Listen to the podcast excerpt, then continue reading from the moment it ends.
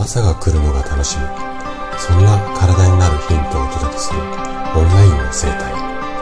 大人の健康学。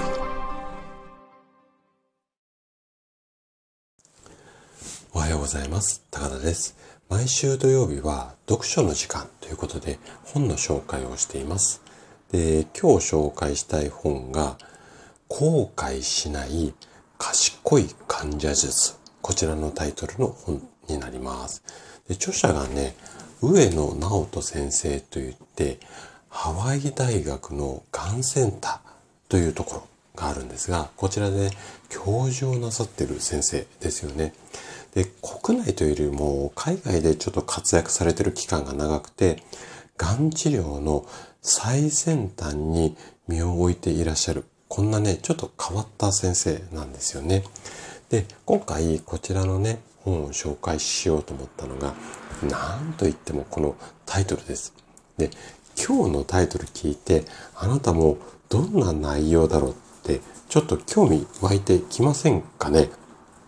で、そんなね、私の気持ちを読みたいと思わせたのが、こう、表紙のね、すぐ裏に書かれたこんな言葉なんですよ。ちょっと読み上げて紹介しますね。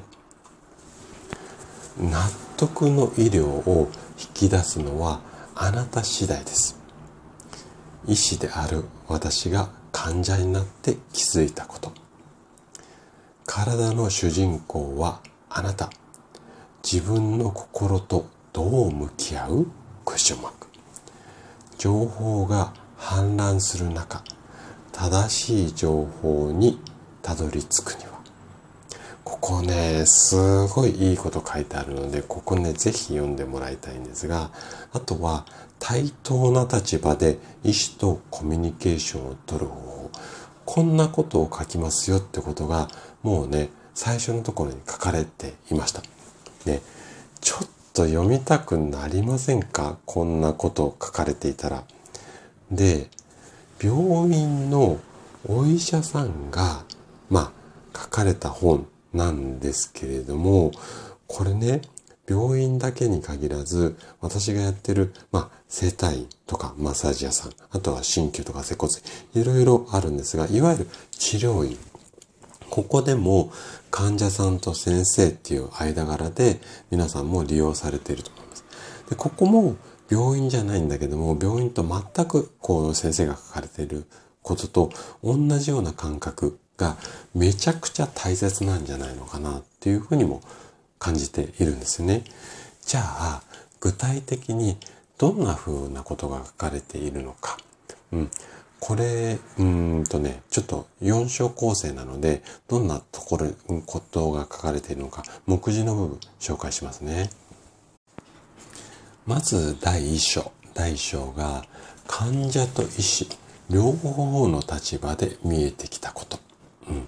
これは先生自身がね、患者さんになった経験をもとに書かれています。ここもね、結構読み応えあります。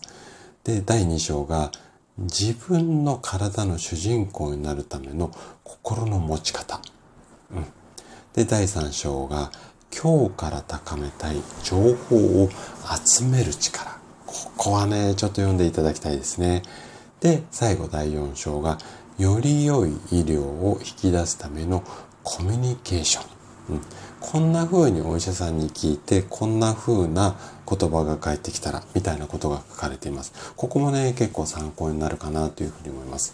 で、病院だけに限らず、これを整体とかマッサージ屋さんに置き換えてもらっても、その病名のところをね、腰痛だとか肩こりとか頭痛に変えてもらえれば、おそらくね、あの、全然変換できると思いますので、そんな視点でもね、あの、読んでいただきたいんですが、不調でね、病院とか整体、マッサージにかかる前に、ぜひね、ちょっとこういう視点でかかるといいんだなっていうのを、あの、理解するためにも読んでいただきたい一冊です。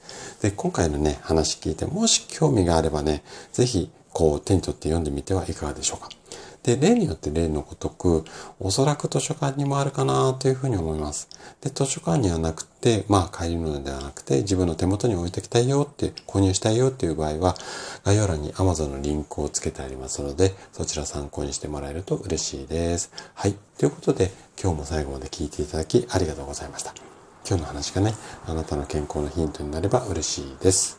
それでは、うーんと、今度はね、多分来週お休みしちゃうので、年明けになると思うんですが、年明けの、えーと、土曜日の朝、うん、10時、あ、ごめんなさい。